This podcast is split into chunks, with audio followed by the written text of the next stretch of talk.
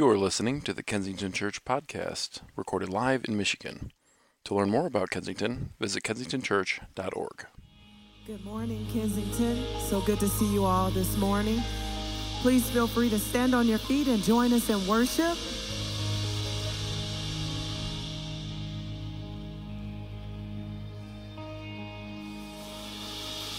I won't forget the wonder of how you brought deliverance, the exodus of my heart. 'Cause you found me, you freed me, held back the waters for my release. Oh Yahweh, come on, sing this out. You're the God who fights for me, Lord of every victory. Hallelujah, hallelujah. Torn apart the sea, you have led me through the deep. Hallelujah, hallelujah. Cloud by day, cloud by the sun. The cloud by day is the sign that you are with me. The fire by night is the guiding light to my feet. 'Cause you found me, and you freed me, held back the waters from my release.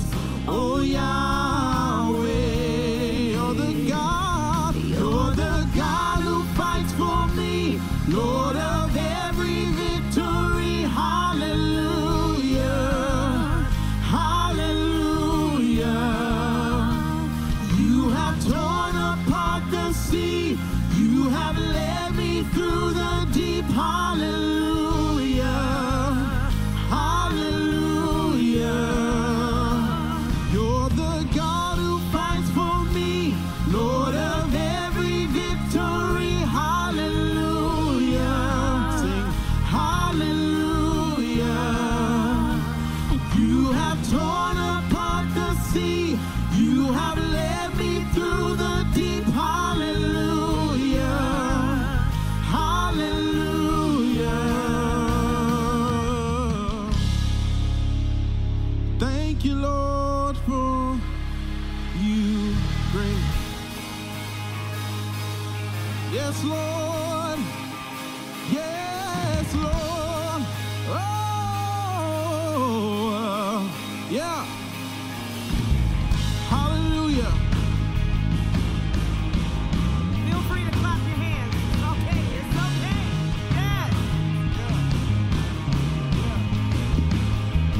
Yes. You stepped into my Egypt, and you took me by the hand, and you marched me out in freedom into the promised land. Now I will not forget you, God.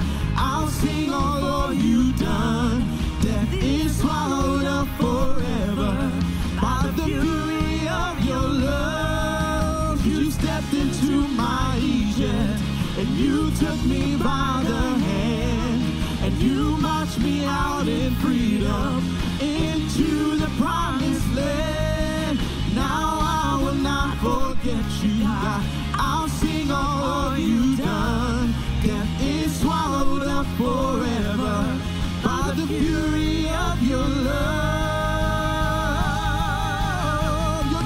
You're the God who fights for me, Lord of every victory. Hallelujah, sing hallelujah. You have torn apart the sea, you have led me through the deep. Hallelujah. Hallelujah. You're the God who fights for me, Lord of every victory. Hallelujah, hallelujah. You have torn apart the sea, you have led me through the deep. Hallelujah, hallelujah.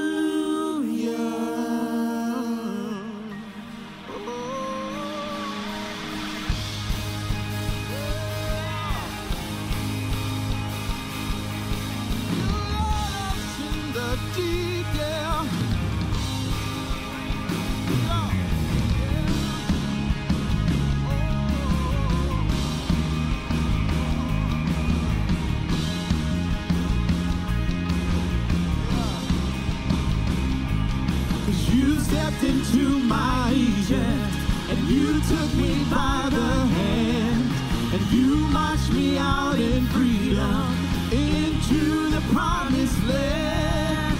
Now I will not forget you, I'll sing all you've done. Death is swallowed up forever by the fury of your love.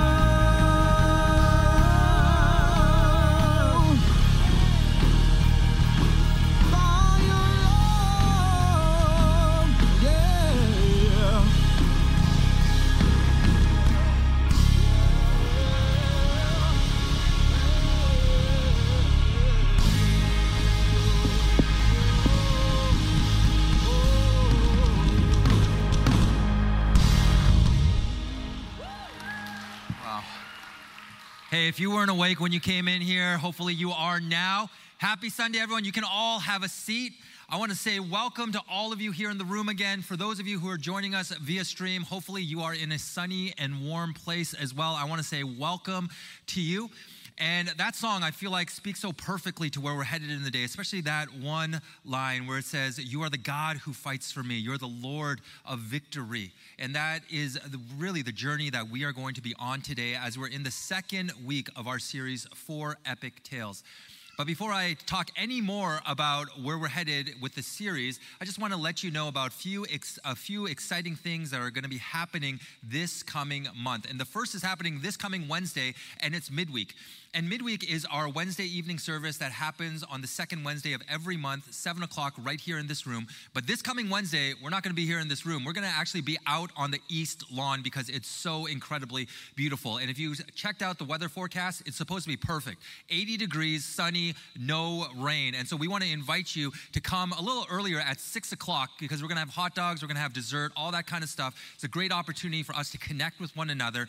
And then at 7 o'clock, we're going to be starting our service. There's going to be great music, and Leo Robinson, who's actually the leader of a community in Flint called the Good Church, and they have made a huge impact in the city of Flint. He's going to be joining us, and he's going to be with us and sharing a portion of his story. And so we love for you to be with us either here in person or in via stream. But if you're planning to be in person, bring a lawn chair, bring a blanket, invite a neighbor. But we'd love to see you this coming Wednesday night. Also, in August, for our midweek then, we're also going to be outside, but at that service, we're also going to be having baptisms, and we're going to be celebrating life transformation. And so if you've ever thought about taking that step and being baptized and publicly proclaiming your relationship with Jesus, we'd love for you to take that step in August. And for more information or to register, all you have to do is go to our website, which is kensingtonchurch.org/baptism. And then also the last thing that I want to mention is on July 27th, for all of us who have children in elementary school age children or middle school age children, this is for you. We're having Rock Your Family on July 27th. And it looks a little bit different this year. If you've been to Rock Your Family in the past, it's sometimes been a one-day event, sometimes an entire weekend. But this time we are going to be stuffing and packing everything into one evening. So there are going to be tons of activities out on the East Lawn, whether it's a rock climbing wall, a Euro bungee, I don't even know what that is, but I hear it's fun. And so these things are all going to be happening, and they're also going to be a great program and really a service for us to be able to equip our families spiritually. And so this is a great opportunity for us as families not only to connect with God, but also to connect with one another as well. And so we'd love for you to be a part of it. And to register, go to kensingtonchurch.org/TroyRYF. And so as we continue today, I want to invite you to stand up, whether you're here in the room or you're joining us via stream, stand up and say hello to the people around you.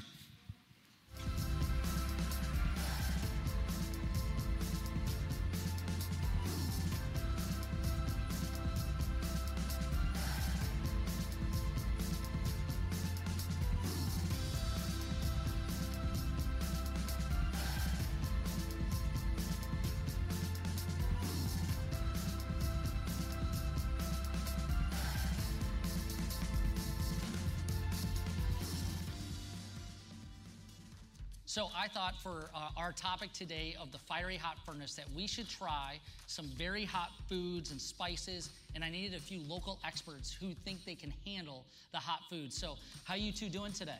Good. You're doing good? And I hear you like hot Cheetos. Do you like hot Cheetos? Yeah, I even like jalapenos. You just eat jalapenos? Yeah. I don't eat jalapenos. So I brought a few sauces How about we try some of these together? And anytime you want a snack or grab anything else that isn't the chicken tender, you go for it, okay?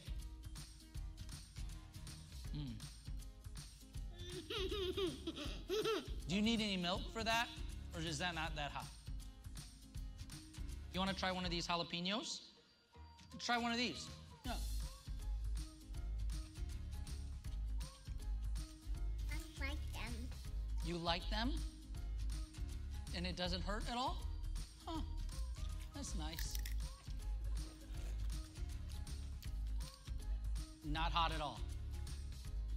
Okay. Well, let's try the second one. Let's go with the second one.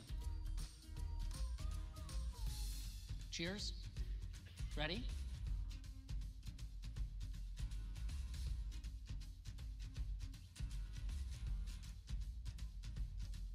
Do you feel any of the hotness on your lips? Like, is your lip starting to sweat at all? A little bit? Okay. Doesn't look like it. All right, well, let's go on to the red one.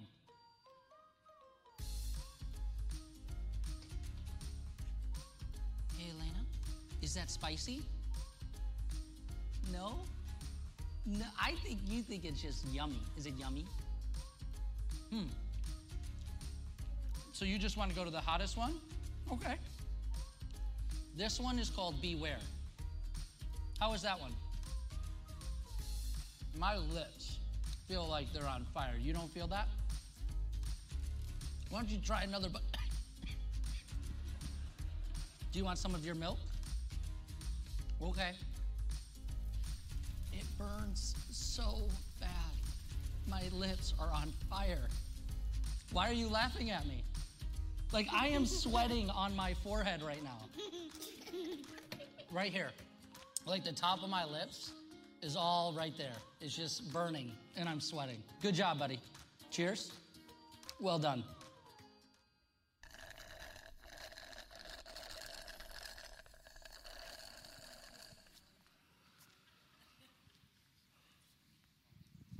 That was amazing. Hey, if you don't know, those two adorable children, they are the children of Danny Robles, who's our sound engineer back there.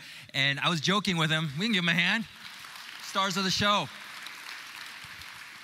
And I was texting him and I was asking him, what do you feed your children? That they just pop jalapenos and it's no big deal, and they're able to eat the hottest of wings and it's not a big deal. But those two, they have a tolerance for fire as well as heat. And heat and fire are exactly what we're gonna be looking at and we're gonna be talking about in the story that we're gonna be diving into today, which is about three people who are actually in a fire, and their story is in the Old Testament. And the person who's gonna be leading us in this thought is none other than Betty Dickinson, who's one of our teaching pastors, and she's up at our Traverse City campus, and so I'm grateful that she's here. Can we give her a huge hand, everyone?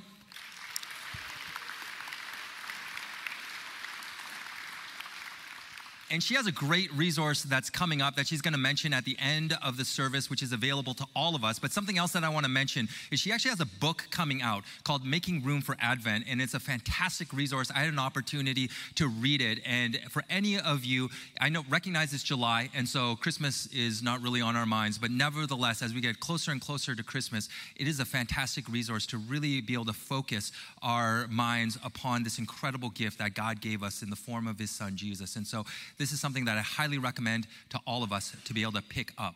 But today, really, the thought is about these three people who said no to what the world was telling them to move in a direction, in a certain direction. And they said no to that, and they said yes to following Jesus. And so that is the story that we're going to be looking at. And this song that our band is going to lead us in right now speaks perfectly to where we are headed. So I want to invite you, whether you're here in the room or whether you're watching on stream, let's take these words in because they really are powerful. Let's step into this moment together.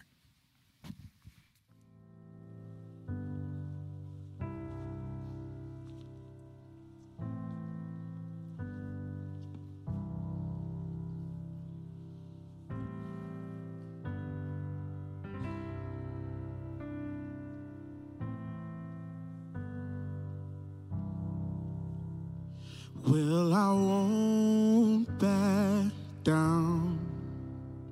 No, I won't back down.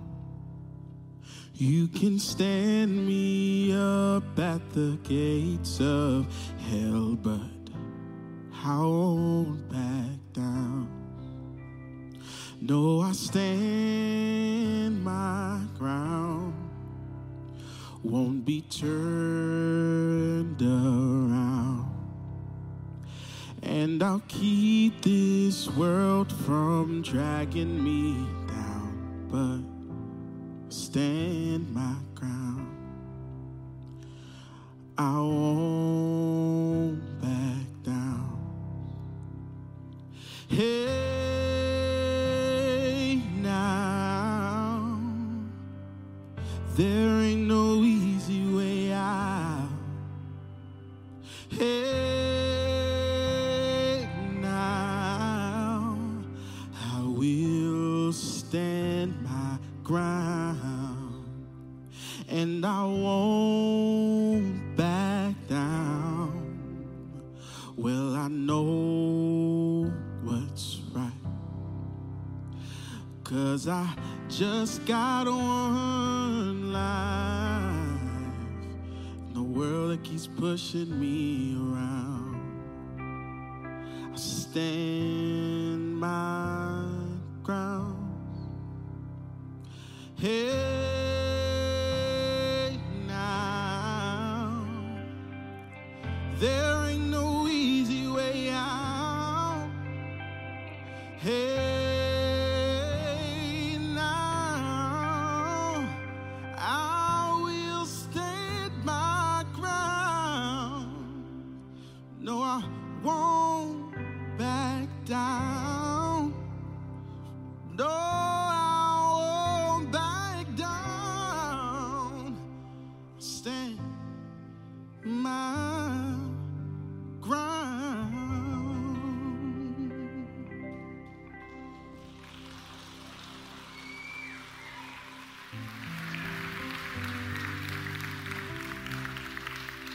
Wow. Can we just give another round of applause? That was beautiful. When I came in this morning, Cameron was singing this song, and I just got chills, because this is truly the word of the passage that we're going to get into today. What does it look like to not back down and to stand our ground in Jesus? And so I just love that, and I would love to just pray for us as we start. Jesus, I thank you that you are worthy of all of our allegiance, all of our devotion, and that when we are challenged to back down in faithfulness, I just pray, God, that you help us to stand our sacred ground in you. And even today in this message, for the ways that we may need to just take a breath and to root ourselves in you, I just pray, Lord, help us to not back down, but to stand in you. Amen.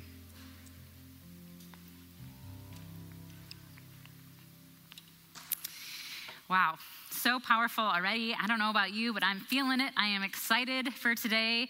And before we get into the message, I want to give an opportunity for us to take our offering. So as somebody here, I've been just loving being a part of what Kensington does all over the world, here in our region, but also globally. And so it is an honor to partner and to see and to witness God's movement in all of these different ways. And so we just want to invite you to join us. We invite you to partner with us. So there's several different ways that you can give. You can give by texting the word 779, texting the word Kensington to the number 77977 and follow the prompts. You can give on 10 seconds on the Kensington app at kensingtonchurch.org/giving. Or if you're here with us in person, you could drop something off in the wooden boxes on your way out of the service. So again, thank you for your generosity. Thank you for partnering. It is a joy to work together, to see the kingdom advance through our partnership in this way. So thank you. Yeah.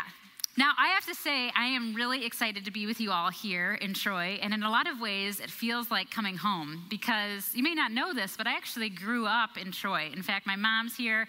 Where I grew up is just a mile from here. So I came to Christ through the Kensington Troy campus, and so I would, during college, come home and visit, and this was my place. This was my community. So you all are my community, and you all are my family. So thank you for inviting me here. And I have to tell you how much I really love you, because I live in Traverse City, and we wait all year long to the weather for the weather to get the way that it is. So the fact that I'm here just lets you know how much I love you. I love you. We love you guys all coming up to visit us, and would be delighted to see you when you do, but just know I love you, that I'm here. So I am so pumped for the series that we are into today called Epic Tales, because some of us have heard these stories growing up, and they're kind of nostalgic, and they're these kind of iconic stories. And the story we're going to get into today, as Andrew said, is Shadrach, Meshach, and Abednego in the fiery furnace. Now, some of you may remember hearing the story this way. This is a picture of a flannel graph. How many of you heard the story on a flannel graph or are familiar with what a flannel graph is? I didn't actually know what a flannel graph was, and I had to Google it. So don't judge me. That was not my experience. But this next one is a little bit more familiar to me. How many of you remember Rack, Shack, and Benny? You cannot. I feel like I cannot hear the story of Shadrach, Meshach, and Abednego and not think of the bunny. Think of that giant chocolate bunny. So we love these stories. Why?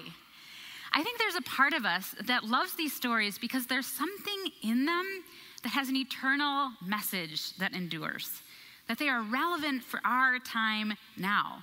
And I think more than ever, this particular story that we're going to get into today is incredibly essential for our moment in time, in history, in our place. And so I cannot wait to dive in.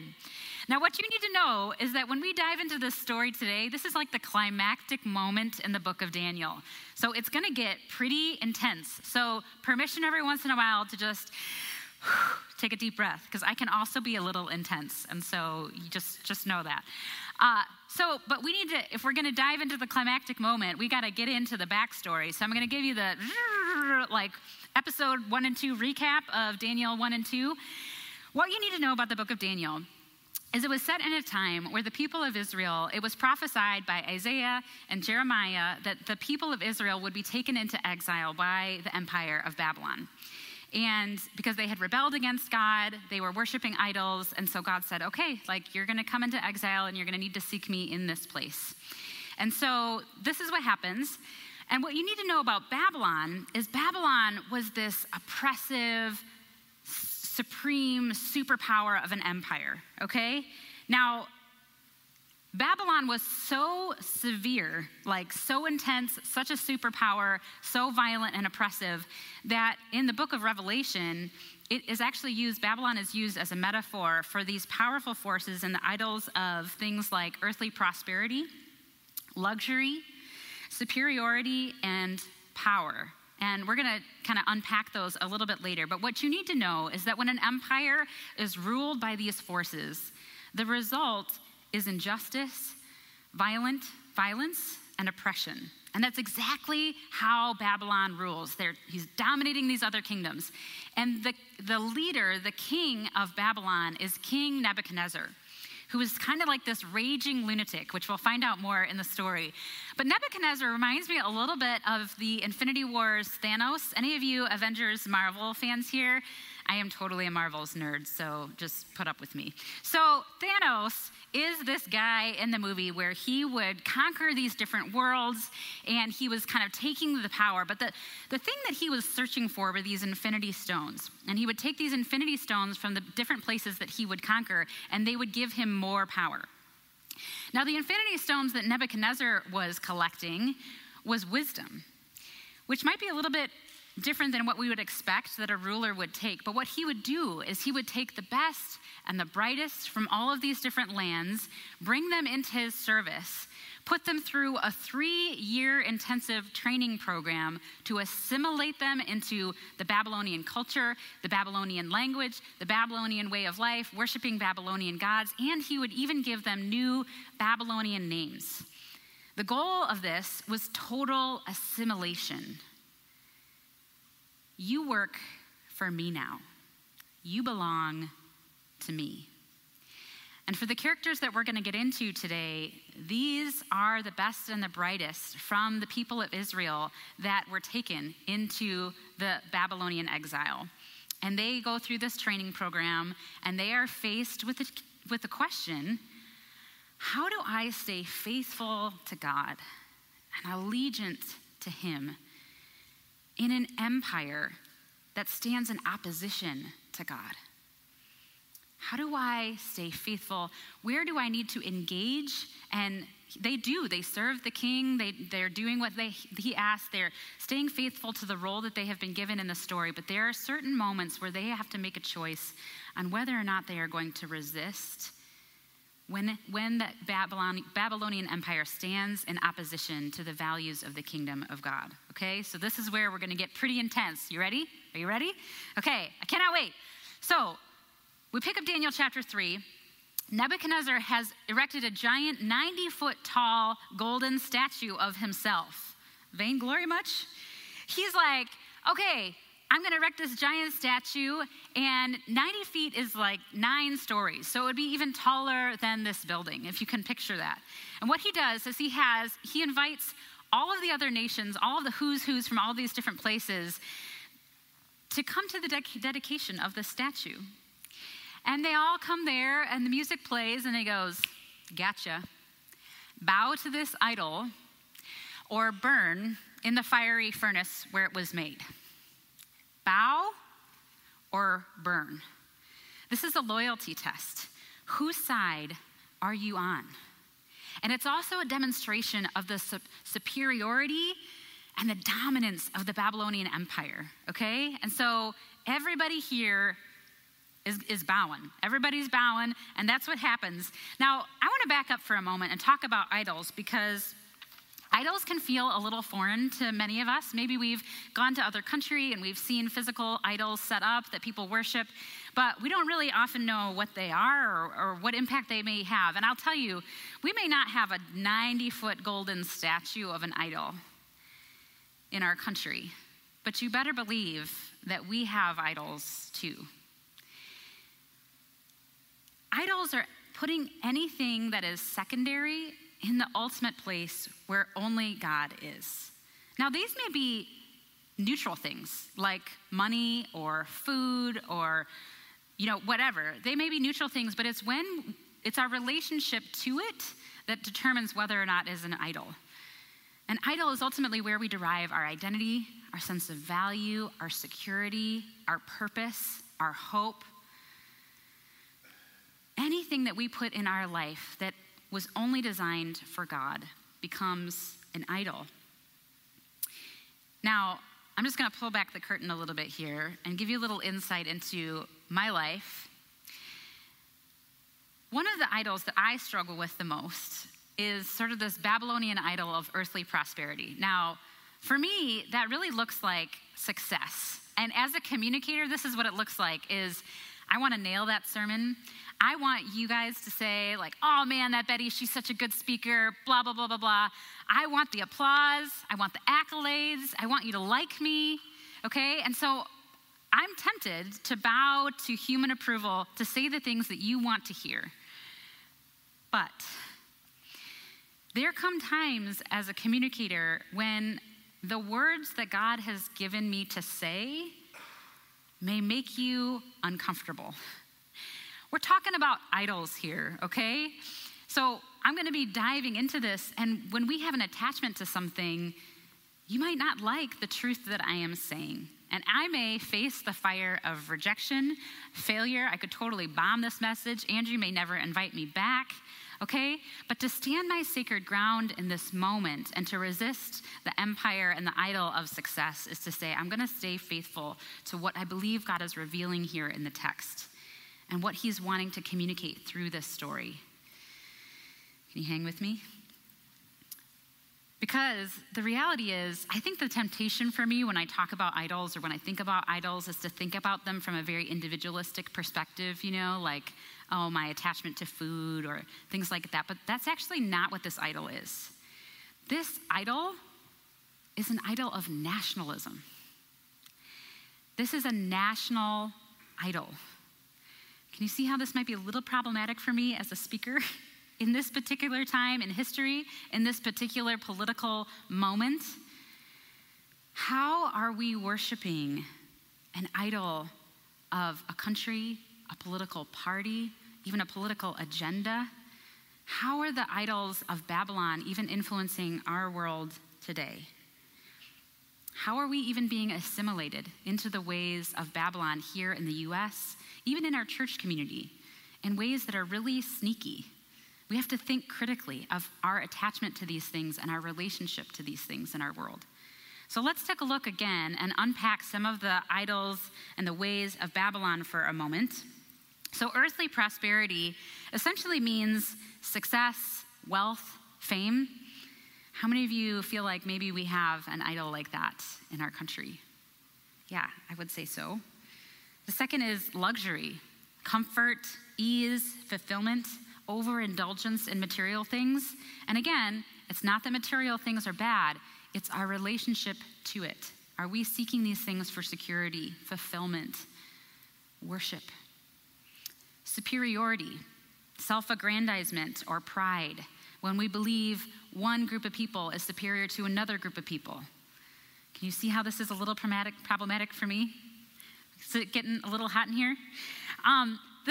The fourth is power. So control, authority, influence over people or communities, political powers and leaders. What is our relationship to power and the powers of this world? How much do we place our identity in these things? How much are we clinging to these things for our hope? Now, to test whether or not something is an idol is, again, to look at a few things. What is our relationship to these things? But also, how much time and attention or loyalty do I give this? Do I ever question my loyalty to these things? And I think one thing that's really indicative of an idol is, who am I becoming? Who are we becoming as we engage in these things, and are we worshiping these things? Is it producing in me the values of the kingdom of God and the character of Christ when I engage in this? Or am I becoming like Nebuchadnezzar? Okay, so let's unpack this. So earthly prosperity, for me, if my drive for success is an idol, that means I will be incredibly ruthless in trying to seek success, okay? I will dehumanize myself, dehumanize other people, walk over people to get what I want. That is opposition to the kingdom of God and the values of sacrificial love and generosity and compassion that values people over projects. That's a tension for me, and that's how I can often get sucked into the idol of success and earthly prosperity in our time. How about luxury? Now, for me, when I look at this, I'm like, oh yeah, maybe in the US we have luxury as an idol, but you know, I don't really drive a luxury car. I mean, I'm in ministry. It's not a really lucrative career, but I do love my chocolate. I love my chocolate a lot. In fact, chocolate is one of those things, you know, at the end of the day when my kids go to bed and I've wrestled them into bed, that's like, oh, sweet, savory chocolate moment. I don't often think about, though, the fact that for me to have that sweet luxury chocolate means that there are people across the world in Africa, children, who are spending their childhood picking cocoa beans in slave conditions so that I can enjoy my chocolate. Do you see how this way of Babylon has seeped into even every way that we live our lives? How do we take a stand? Where do we take a stand? How do we resist these idols? Okay, how about superiority? If we as a country are pursuing superiority, or as individuals, like the idea of being better than everybody else, how will we organize our society in ways that elevate certain people above others? What are the values that we're placing on certain people over others? Do you see how I'm facing a little bit of the fiery furnace even right now? Okay, how about power? When we worship power, will we become like Babylon and rule and dominate over other countries, over nations? Will we seek power for ourselves and seek to rule over others and become like a raging lunatic, violent and oppressive like Nebuchadnezzar? What does it look like to say no to these ways of Babylon in our world today that are prevalent everywhere?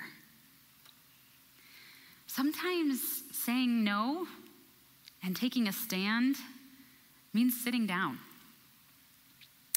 On December 1st, 1955, a tired Rosa Parks left the department store where she worked as a tailor's assistant.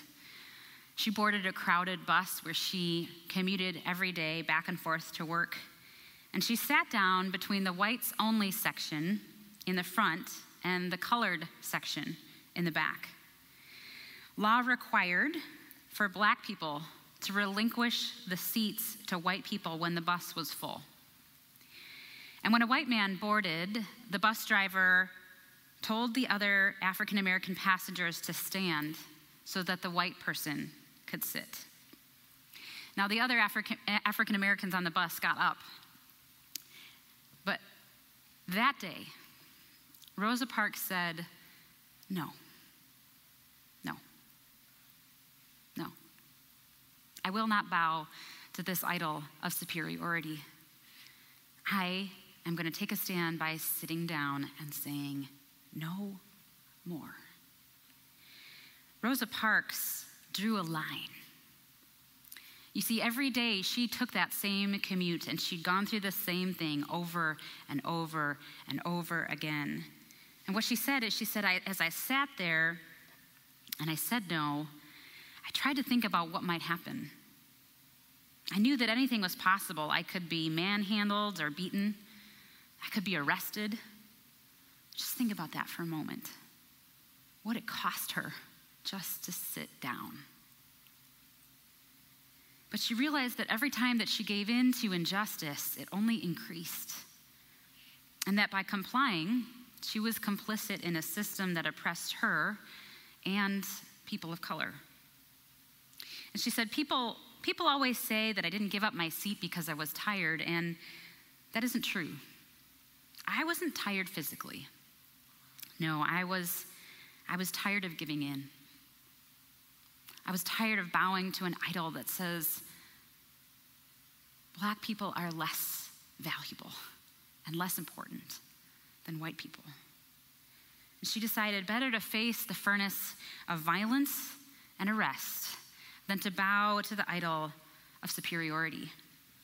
Her act of resistance, though, bore witness to an eternal God that values all people created in the image of God with eternal and equal dignity, value, and worth.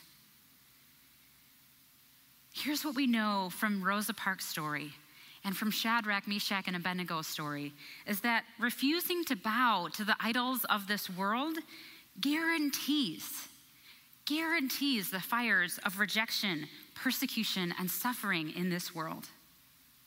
That's just how it is. Because the kingdoms of this world want control. They want control of your story. Who is really in control?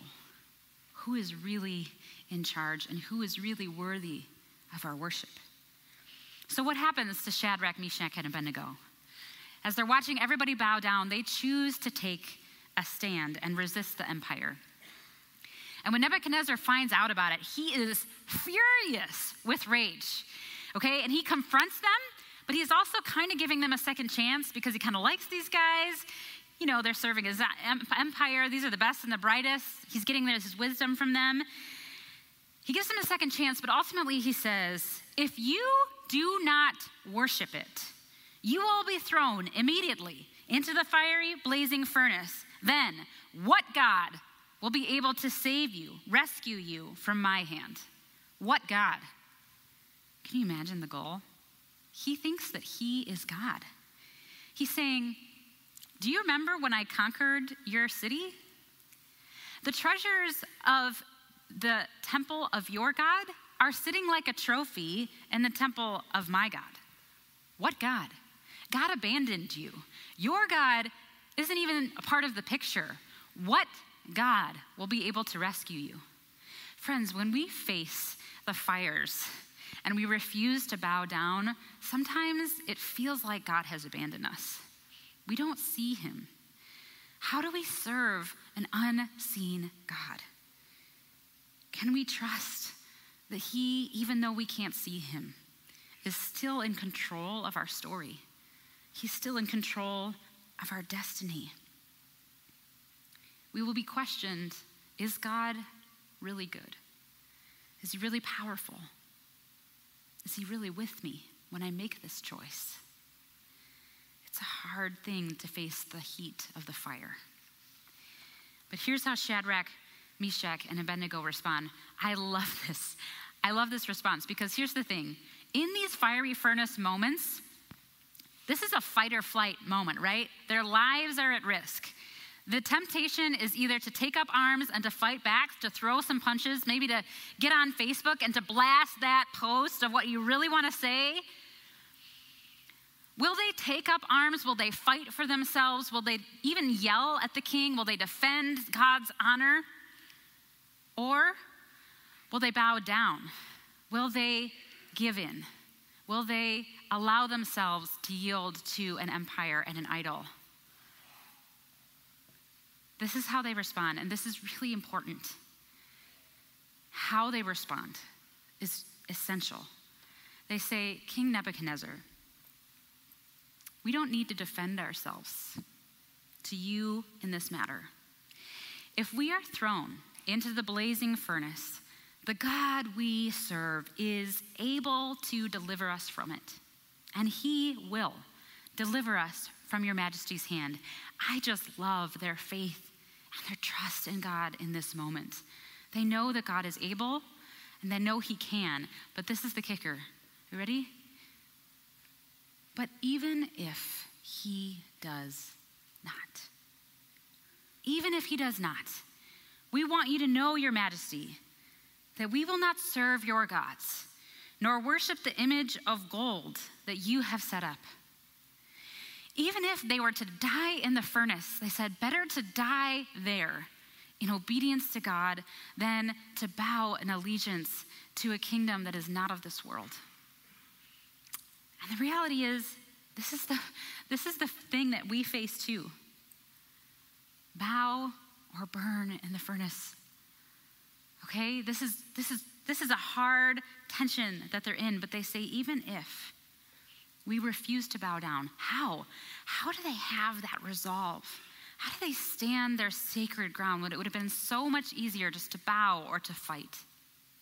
How did Rosa Parks sit and say no in the face of violence and arrest? Let's take a look at this passage in Isaiah, which I think gives us a little clue to what may have been going on in Shadrach, Meshach, and Abednego's heart in this moment. This passage was written just 100 years before this story, so you better believe they had this going through their mind when they faced this moment.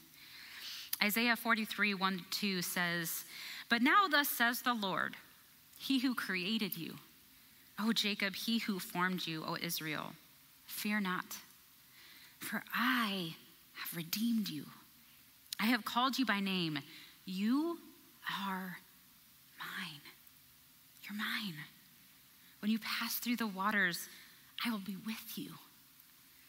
And through the rivers, they shall not overwhelm you. When you walk through the fire, you shall not be burned, and the flame shall not consume you." Shadrach, Meshach, and Abednego were able to face the fires of the furnace because they knew who they were, and they knew whose they were.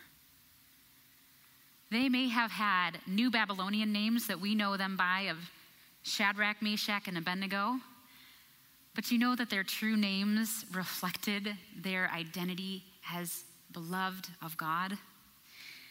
Shadrach's name was Hananiah, which means the Lord shows grace.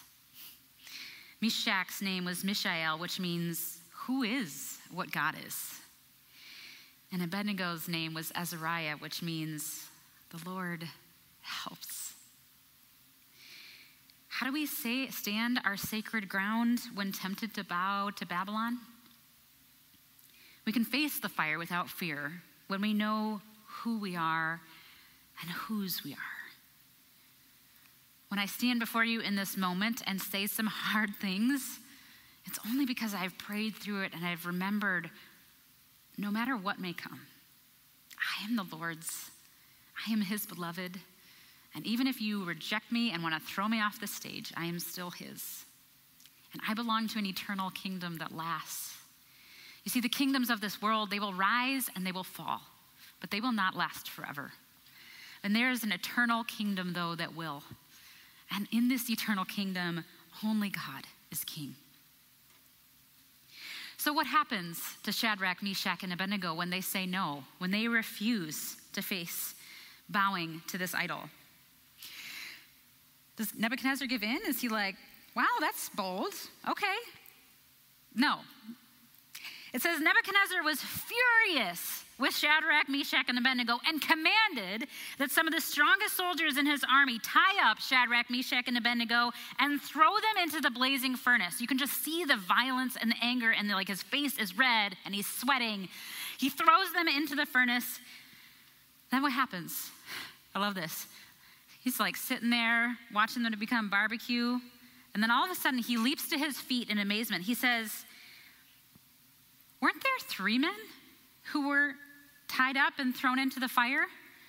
And they reply, certainly, Your Majesty. He said, look, I see four men walking around in the fire, unbound and unharmed. And the fourth looks like the son of the gods, a son of the gods. You guys, who is this son of the gods? This isn't just the son of God. This isn't just a son of God. This is the son of God. This is like a little Easter egg where Jesus shows up in the story before he shows up in the story. Look what's going to happen.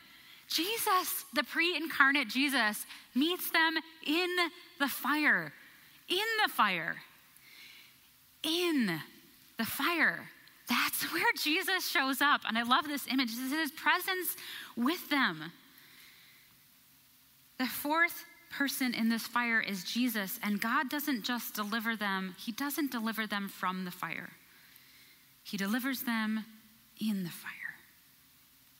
And here's the reality for Shadrach, Meshach, and Abednego, and for us, is that when we choose to say no to idols and we face the fire, Jesus delivers us in the fire through his very presence. It became this holy meeting place where the Son of God came and met them in the midst of their persecution, in the midst of their suffering. And here's the reality. The persecuted church all around the world, they face the fire and they don't make it out like Shadrach, Meshach, and Abednego. They go to their death just by saying, Jesus is Lord. I will bow to him. But you know what? Jesus meets them in the midst, in the face of their persecution, in the face of suffering, in the face of loss and rejection and pain. He says, I'm with you. And we know that he will be with us. Why? Because the Son of God did not refuse his own furnace. When faced with the idol of bowing to an empire, the Roman Empire, when faced with the idol of taking up worldly success and earthly prosperity and rule, when faced with bowing to an idol of superiority and saying, I am Lord, when even bowing to the idol of saying, you know what? I could just sit here and have everybody just give me grapes and worship me. No. Jesus refused the kingdoms of this world. He refused to bow, but here's the thing. He had every right. He had every right to claim all of these things, but he refused and he said, no, I will not bow, but I will face the furnace of the cross for you and for me. Because he knew that his kingdom was coming. He knew that his kingdom was eternal. He knew who he was as the Son of God. And scripture says, for the joy set before him, he endured the cross. What was the joy set before him? He wanted us with him in eternity. He wanted us with him in the kingdom of God. And so for that reason, and for the fact that he knew that he would reign forever with us, he endured the cross. And through subversive, sacrificial love, he said no and defeated the kingdoms of this world by dying on their behalf. Jesus kept this eternal perspective in mind, and that's what he wants us to keep to. That we may not see Jesus, we may not see God, we may not see the kingdom of God in our midst, but we will know that he will meet us in the fire when we reject the kingdoms of this world. And this is the thing, as followers of Jesus, he calls us to the furnace. Jesus says in Matthew 16, "Whoever wants to be my disciple must deny themselves, deny the empires and the kingdoms of this world, deny the idols of this world, and take up their cross and follow me. For whoever wants to save their life in the kingdoms of this world will lose it. But whoever loses their life for me in the kingdom of God will save it." The reward of the fiery furnace of going to Jesus was finding his presence there with him in it. And his presence with them is what refined them in the suffering, in the persecution. I love what Isaiah 48:10 says about what happens in the fire. When we go in obedience to Jesus, when we face the fire, he says, "Behold, I have refined you, but not as silver. I have tried you in the furnace of affliction." I heard the story once of a woman who wanted to learn about how silver is refined. And so she went and visited a silversmith, and she watched him at work. And she said, "Tell me about this process." And he said, "Well, I have to place the silver in the hottest parts of the flame." And she said, "Is it true that you have to sit there the whole time that it's in there?" And he said, "Oh yes, I have to sit there the whole time that it's in the fire, and I have to watch very carefully. Because if I let it stay too long, it will be destroyed. But if not long enough, it won't burn off the impurities." And she sat there silent for a moment and said, "How do you know when it's been refined?" And he said, "Well, that's easy. When I see my image in it, when I see my image in it." When we go through the fire of rejection or persecution or suffering for Jesus' sake, we come out looking more like him. We come out looking more like the Son of God in our character, and the things that we think about and the ways that we live. We look more like Jesus. Because the fire is a place of liberation. It's a place where God sets us free from the things that bind us in the kingdoms of this world. Because when we worship an idol, we are a slave to it. But Jesus sets us free through the cross. Did you notice that in this passage, the only thing burned on Shadrach, Meshach, and Abednego was their bonds, their turbans, their trousers, even the hair on their arms. When you get to a fire, you know how it burns off your hair? Nothing was touched. The only thing singed was their ropes. Isn't that amazing? What a beautiful picture of liberation that comes through suffering for Jesus. Because here's the deal. When we refuse to bow to the idol of earthly prosperity, we will experience the fire of failure and rejection. But this burns away our identity and worldly success. In the fire, we find our identity and value as his beloved. When we refuse to bow to the idol of luxury, we face the fire of simplicity or sacrificial generosity. But it burns away our attachment to our worldly possessions or comforts or material things. In the fire, we find comfort in knowing the presence of the living God, Jesus, with us. When we refuse to bow to the idol of superiority, we face the fire of humility. But this burns away our pride. In the fire, we are liberated to see the value and beauty and dignity of all people in the image of God. When we refuse to bow to the idol of power, we face the fire of surrender. But this burns away our hope in worldly kingdoms that will fail. In the fire, we experience the power of God. The power of God that seeks to uplift and seeks the thriving of all people and seeks God's glory and beauty revealed. And the thing is, through the cross, we're refined and liberated. And this place is a place of transformation that's not just for us. Do you know that every time in history, someone has resisted the empire through nonviolent resistance, like Rosa Parks, Jesus, Gandhi? What happened? It formed a spark of revolution in the kingdom of God. We began to see change in culture and history. Where are we going to face those moments and take a stand and say no? Can we as a community cause a spark in standing in our allegiance to Jesus?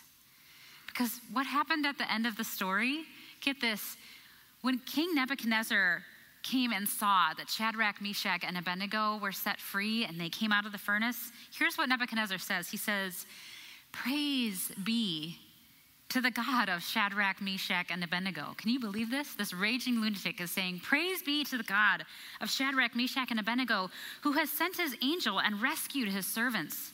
They trusted him and defied the king's command and were willing to give up their lives rather than serve or worship any other god except their own God. For no other god can save in this way. No other God is worthy of our worship and allegiance and devotion." And when we refuse the idols, we refuse to bow down, when we take a stand and we face the fire, it reveals to a watching world the glory and the beauty of God. We see that Jesus is Lord. Nebuchadnezzar praises God, not just for the fact that they were rescued, but by the fact that they were willing to be killed for him. So what about you? Where will you take a stand? Where will you draw the line and say, "I will not bow"? No. No to the idols and the empires of this world.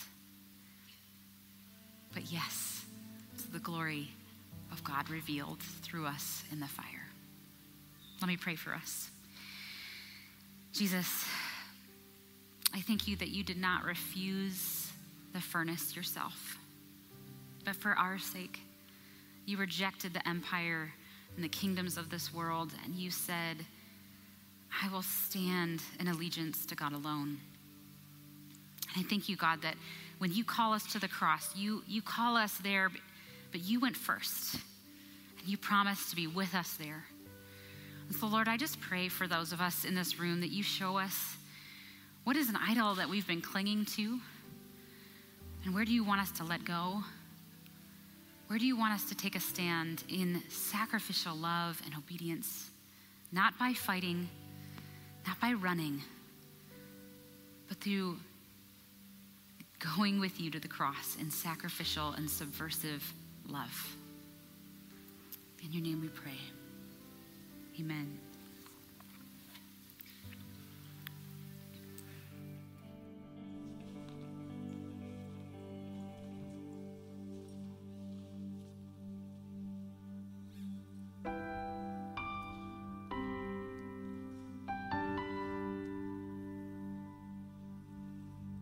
There's a grace when the heart is under fire. Another way when the world is glancing in. And when I look at the space between winner's reckoning and the reckoning, I know I will never be alone. There is another in the fire standing next to me. There is another in the waters, holding back the seas. And should I ever need reminding of how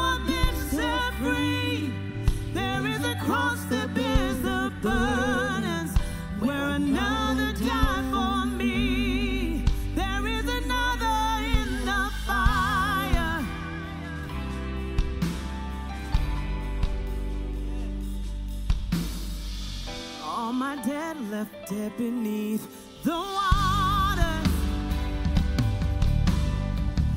I'm no longer a slave to my sin anymore.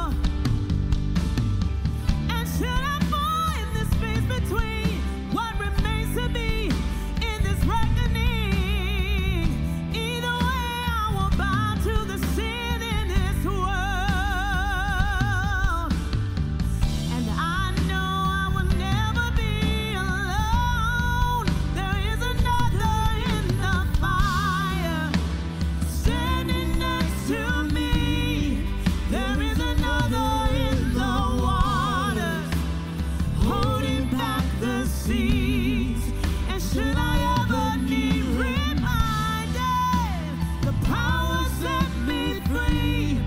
There is a grave that holds nobody, and now the power lives in me. There is another in the fire. There is another in the fire.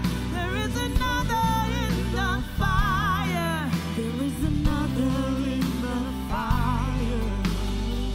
And I can see the light in the darkness as the darkness bows to him. I can hear the roar in the heavens as the space between west and.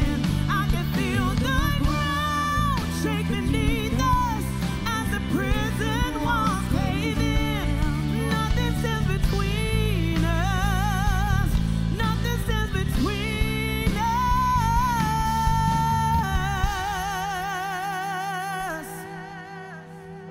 There is no other way but the name that is Jesus. He who was and still is and will be through it all. So come what may in the space between all the things unseen and this reckoning. I know I will never be alone. There'll be another in the fire standing next to me. There'll be another in the waters holding back the sea.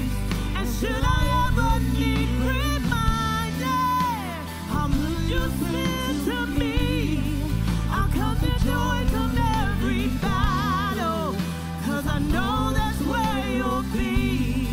There is another in the fire.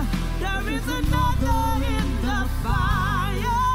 There is another in the fire. There is another in the fire.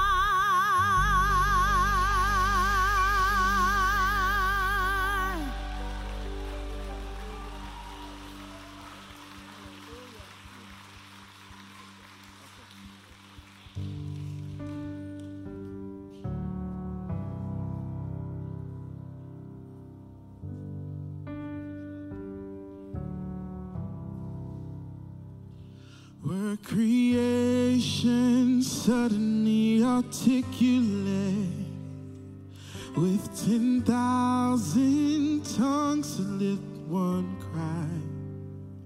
Then from north to south and east to west, we hear Christ be magnified.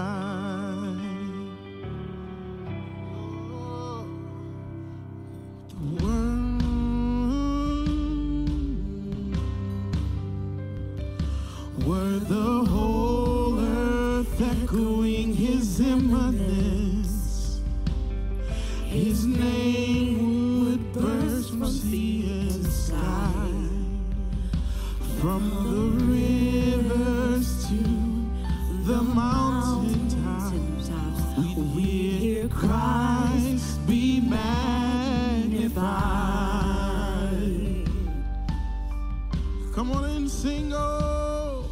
And oh, Christ be magnified. Let his praises rise. Christ be magnified in me. We sing, oh, Christ be magnified in my life. The altar of my life. Christ be magnified. magnified in me. Sit at your feet when every creature finds its inmost melody, and every human heart its native pride, both in one enraptured hymn of praise we'll sing Christ be magnified, Christ be magnified.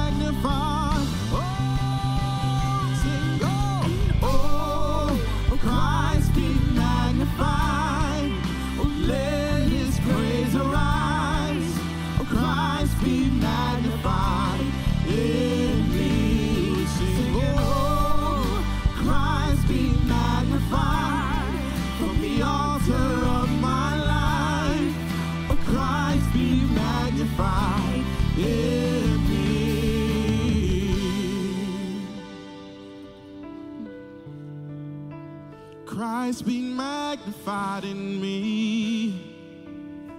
Oh, I won't bow to nothing else but Christ. Yeah.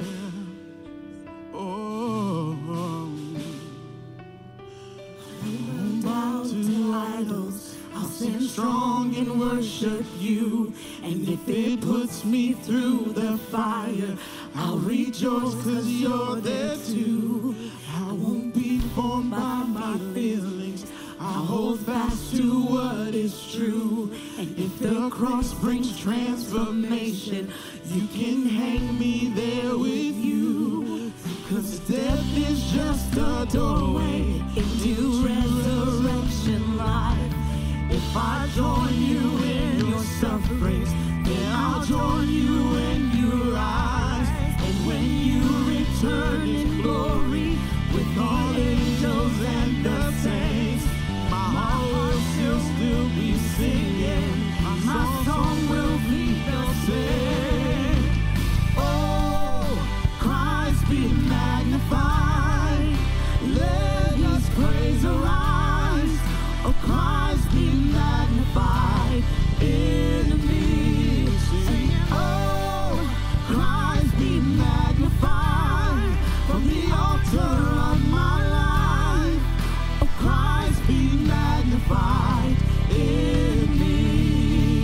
Oh, Christ be magnified. Oh, let his praise arise.